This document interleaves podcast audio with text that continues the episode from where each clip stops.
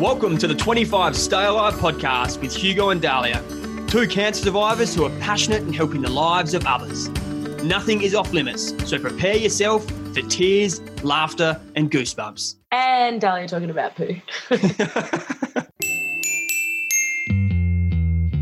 Salut, ça va? I've decided that I have to say hello, how are you every single week, so I may as well learn it in a bunch of different languages. So, ça va, Hugo? Ah oui, très bien. Oh, you actually know French, damn it. My year 11 French. Yes, I'm very good coming out. How are you going though, Dahlia? I didn't Google how to say I'm well, but I'm good. Thank you for asking. And look, it is said, I think the whole how are you going makes today's episode very prevalent because we are going to be talking about mental health. I think we need to talk about it more and just something as simple as asking how people are is a good place to start. And I know recently, Dahlia, you put a post up saying how since being cancer free, you had a day the other day where you're you're struggling quite a bit. Yeah, I mean, I started chemo treatment in December, and basically the whole seven months, I was pretty okay. Like, I was a bit down on the days that, you know, the chemo really got to me. But for some reason, post chemo has been much harder for me. Um, I've been much more emotional. And like you just said, on Saturday, I just cried uncontrollably for hours, which I have not done before. Mm. And and I didn't know what to do. I didn't I didn't even stop to think, oh, maybe I should go meditate. You know what I mean? Like I just felt like I didn't have the tools to figure out how to sort of calm myself down. And Mm. um kind of took until Sunday morning for me to really readjust. Yeah, no, I, I do love how you openly shared that to everyone. I said, hey, look, I had this down day. I've never experienced this before. I started crying uncontrollably. And you kind of just said, look, it's, you know, that's what happened. You kind of weren't hiding around that. I think that's important. And I'd like to just personally just say, I think it's good to show my vulnerability. And I think part of this episode is all to do with saying there's no shame in seeking help. You know, I currently see a psychologist. I'm very open with my experience of mental illness. And I've definitely had definitely bouts of depression, more so recently with my um, bowel cancer battle. And I have had times where I've really, really struggled and I have experienced that depression uh, and what it's actually like. And I'm open with that for this for that reason to say, you know what, there is no shame in seeking help. I'm showing my vulnerability to say, you know what, I do need help and I do struggle a lot. And I find that's so important that if anyone's listening to this, they might look at me as being this positive guy, but I do struggle as well.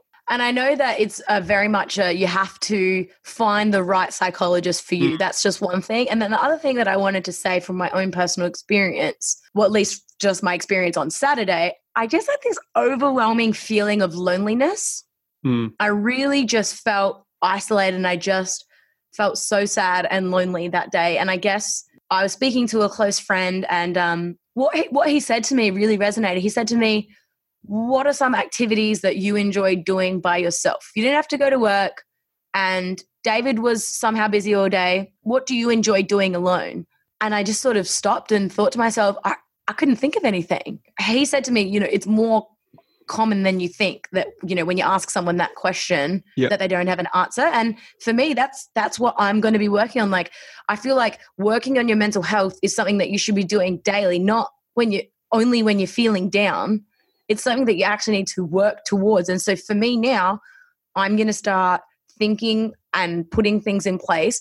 What are some activities that i know that i can enjoy doing alone Yeah. and that's that's what i'm going to work on Mm. so that maybe if i'm feeling down one day and i'm feeling isolated or lonely just because you're alone doesn't mean that you need to feel lonely i guess it sort of ties into the um, news article that we both read about dane beams Mm. telling the world about his mental health issues and struggles which we both found very interesting Yeah, for those who don't know, Dane Beams, he's an AFL footballer. He plays for Collingwood, recently, um, previously played for Brisbane Lions. He's a quite a talented football player, and his dad passed away of bowel cancer. And just last year yeah, last year, and he's really struggled. And he's openly come out and said, I'm a broken man. And he then further went on to say, I'm not posting this for people to feel sorry for me or to speculate about my life. I'm posting this because this is an issue that I'll continue to shine a light on because it is real and it can be so, so debilitating if it's not treated. So here's a AFL star that plays for Collingwood. He's on significantly good money. He's got a young kid. On the outside, looks like he's got this dream life. And he's openly come out to say, I'm a broken man. And I think that's a prime example and something we're keen to explore is that something like mental illness does not discriminate. I think it's really interesting all the other players that they mentioned too, because they talk about uh, Matthew Broadbent from Port and a couple of other players who have um, also recently taken to the public to come out about their mental health issues. And I just wonder how much athletes or people that are, you know, not even so much athletes as well, like actors or anyone who's in the limelight, how much more likely they are to suffer from mental health issues. And yeah, and touching on that, Dahlia, when you mentioned other AFL players, is a young player called Tom Boyd and he played for the Western Bulldog. He's only 23 years of age. So he's in his Baby. absolute prime of his career. He recently got traded from GWS to Bulldog and he's on a million dollars a year. So picture that you're a 23 year old, you're on a million dollars a year, and he's recently, as of this year, retired, basically saying that he's battling mental health. And so here's a player who's from the outside, once again, seems like he's got everything, living a dream life that most 23 year old men could only imagine what it would be like. But he's coming out to say he can't play AFL anymore because he's seriously struggling. And I think it's so important that there are so many cases like this and like Tom Boyd to show that it doesn't matter who you are, whether you're a celebrity, AFL star, it doesn't matter. Mental health doesn't discriminate or mental illness doesn't discriminate. It's pretty shocking to see on the um, Australian Bureau of Statistics that the um, statistics in suicide are on the rise. And I suppose I wonder how much of that has to do with social media. Yeah, it's a big one. You could be on the other side of the world and at your fingertips, you can go log on to Instagram, Twitter, Facebook, and write something about someone on the other side of the world. And you know, you don't realize how much that can really adversely affect someone. Yeah, even as little as um not as little, but as as simple as like, you know, how people might post like memes. It's a you know, might be an embarrassing photo of someone with a hilarious caption. Even just liking and sharing things like that like circulating things like that around the internet mm. is some is a real like indirect way of bullying or like harassment mm. unless that person's you know obviously uh agreed to have their photo posted which most of the time they haven't i think the big one as well there is that we're all human and i think people forget that sometimes your actions that you do online or like you said even if it's sharing something or you know writing a comment about someone doesn't matter if you're an AFL star, an athlete, a celebrity, or whatever. We're all human, and these people they go home at night and they're they're prone to feeling down, and they read these things what people say about them, and it can seriously affect their mental health. Well, no one wants to like go online and just see horrible comments about them. For some reason, people think that, you know, once you're an athlete or once you're an actor or, you know, once you're in the spotlight, that you're allowed to harass them. Mm. And they mentioned that in the article that there was a fan that was making comments about Dane's late father, which is just unbelievable that there are people that feel like that's appropriate behavior. Yeah, he um he said why should players just have to put up with this shit? It's disgusting. Some of the abuse players cop. And then it said, yeah, Beams is the fourth player this year to go public with their mental health. And if you think about it, that's only the fourth player to go public with their mental health. There would no yeah. doubt, not obviously we don't want to speculate, but you know, if they're the only ones that have gone public, how many others are also struggling that haven't gone public? Precisely. That's why I think this article really is important and why Dane Beams has come out with this article for this exact reason because he doesn't, like he said, he doesn't necessarily want people to feel sorry for him. That's not the point. He wants people to realize that he's struggling and he wants to shine a light on this issue to make people realize that you know what people like him can struggle and they're not immune to being you know depressed and they're not immune to you know mental illness and i think it's a very prevalent point and and touching on that a very well known figure at the moment Wayne Schwass He's an ex AFL player and he's currently a huge advocate for mental health. And he's, um, he's currently the founder and CEO of a, of a foundation called Puka Up, which is basically a social enterprise uh, whose vision is to create the environments for every person to have authentic and genuine conversations about mental health and emotional well-being.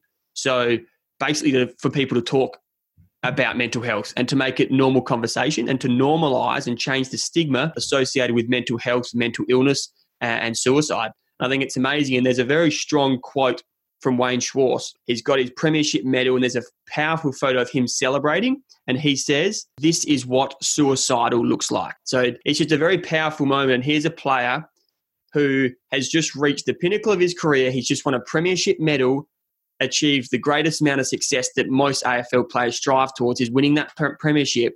And he's saying, this is what suicidal looks like. I feel like, oh, sorry to interrupt, but No. I feel like maybe the success of some athletes, and I, this is just my observation, almost might exacerbate their feelings because I'm just assuming that if you were to get to that level, okay, you you won the premiership, well, and you're still unhappy, you're kind of you'd feel really I don't know bad about I've just done exactly what I've wanted to do and I'm still not happy. Like, do you think that would sort of just like be a bit of a vicious cycle, kind of like contributing to the feelings? I think that as an outsider to me goes to show holy shit how fucking powerful and dangerous depression can be.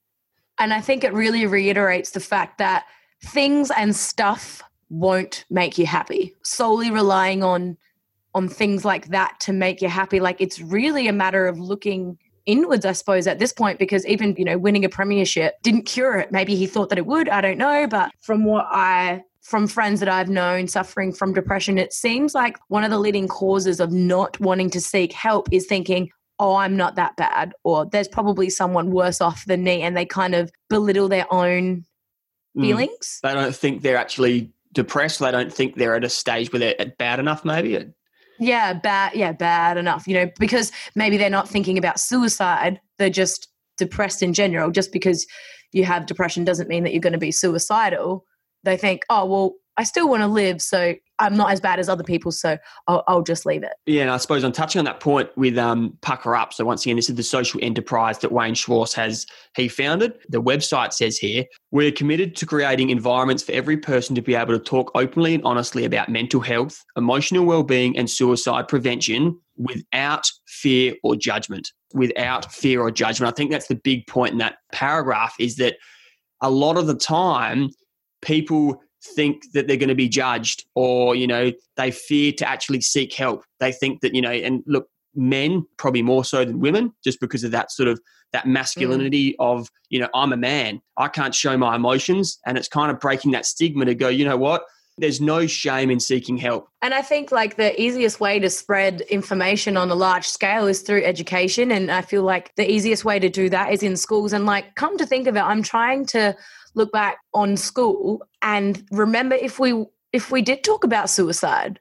Like I don't mm. ever remember them discussing suicide or mental health or anything like that. Or maybe they did and it didn't stick with me personally, or I'm not sure. But no look i you? think no, i think i think it is still an issue it's still a topic that people shy away from and i think the media do it and i think you know it's one of those things that I, look there might be reasons for that that you know once again we are both not experts and we want to try and reiterate to this episode. We're not trying to be expert. We're not medical professionals but it's just kind of our, our observations. And i've found that the media almost shy away from the word suicide.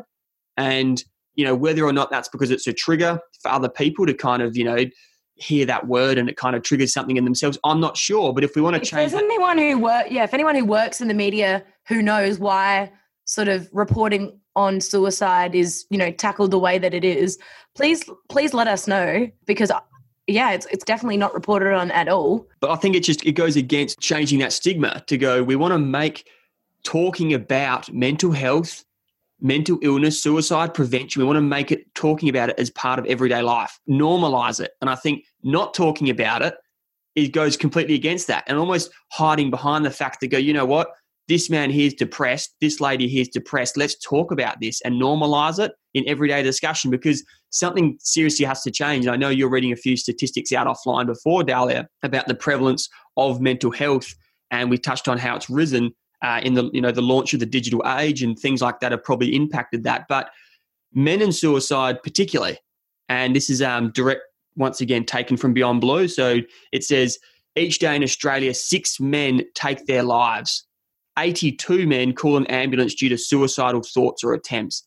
So that's six men in australia take their lives and i think that's just such a alarming statistic. And i think part of the reason is once again not speculating is the fact that I think the stigma of men almost having the shame of seeking help just from us having this discussion and you know our listeners listening to it we we urge you to also think about this issue in the light that you know it is serious and needs to be spoken about because currently suicide is the leading cause of death for both men and women 15 to 44 in Australia. You know, it's it's it's obviously a serious issue and something that we got to change. We got to change that stigma. We got to talk about it. We got to you know work out why that's the case. And I think these people like Wayne Schwass who have you know started up this Puka Up, and and if you and I by having this conversation even helps one person listening to this to talk about someone or help a mate out, then I think that conversation is, is very well worth it. But the but this but the thing is that men like I'm I'm reading the Beyond Blue website statistics.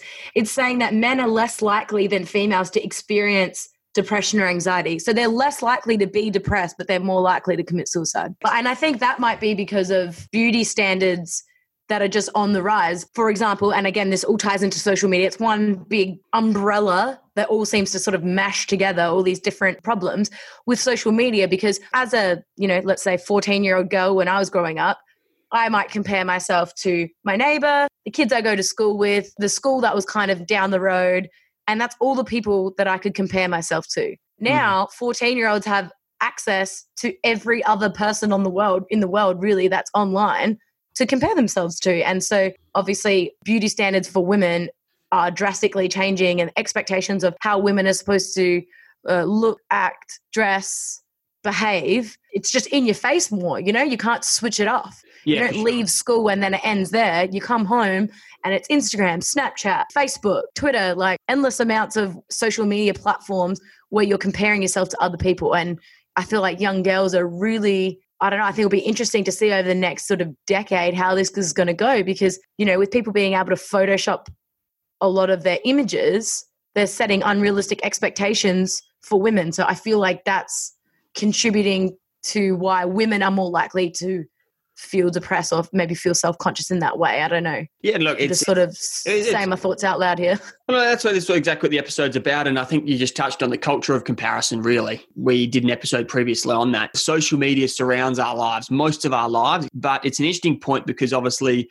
I was also reading an article with the upside of social media for teens, and they're saying that you know teens who struggle with social skills, social anxiety, social media can actually help that in a way. And this is what this Totally. this article is saying that that you know these people can now talk to some friends online or or go on Facebook and chat to some mates, and that makes them feel good. So I, I think, the gaming community is a perfect example of that. There are people that, you know, might suffer from social anxiety and things like that, but they can play with their friends online and still feel a part of a community. I think that's a really big positive that social media has brought to to 2019 and despite being able to compare yourself on every social media app, for some people who are suffering from mental health issues, they might have a few minutes of clarity where they do want to reach out for help and having a mobile phone means that you can Yeah. instantaneously. You Yeah. can contact, talk to counselors online. You can talk to your friends online. You can um, access articles, tools, things, things like that to help you. So it's kind of like a double-edged sword. You know, it's it's Mm. got some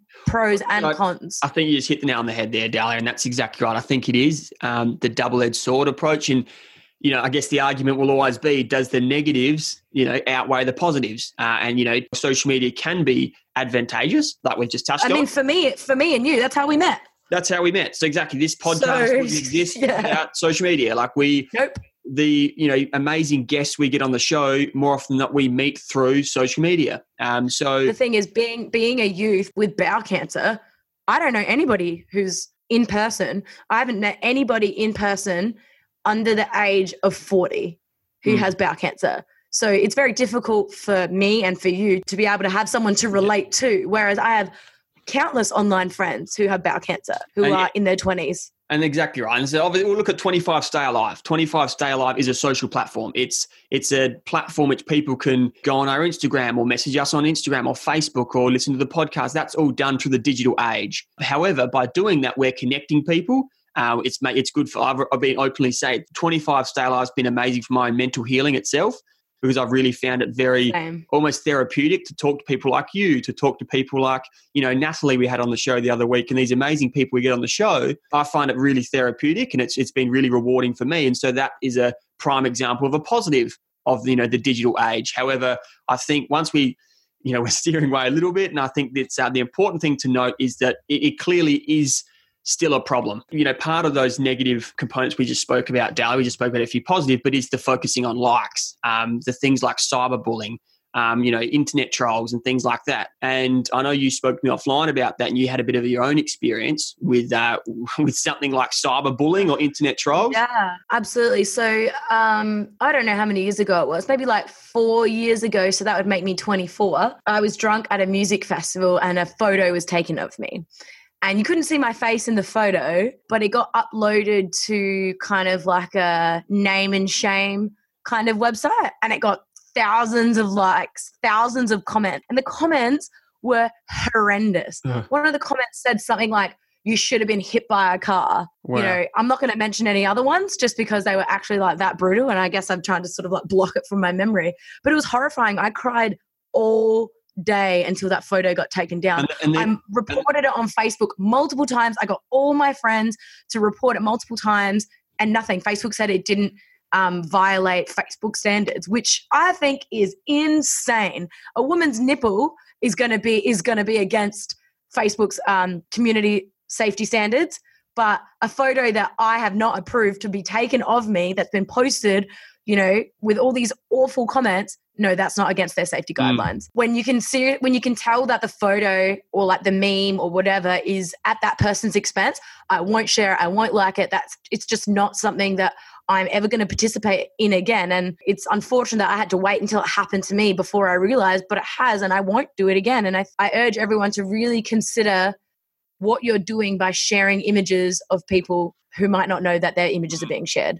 It's, it's a good. And I think it's where we want to kind of finish off on that social media component is that you don't realize A, how your actions can affect others, but also B, it's that kind of happy medium.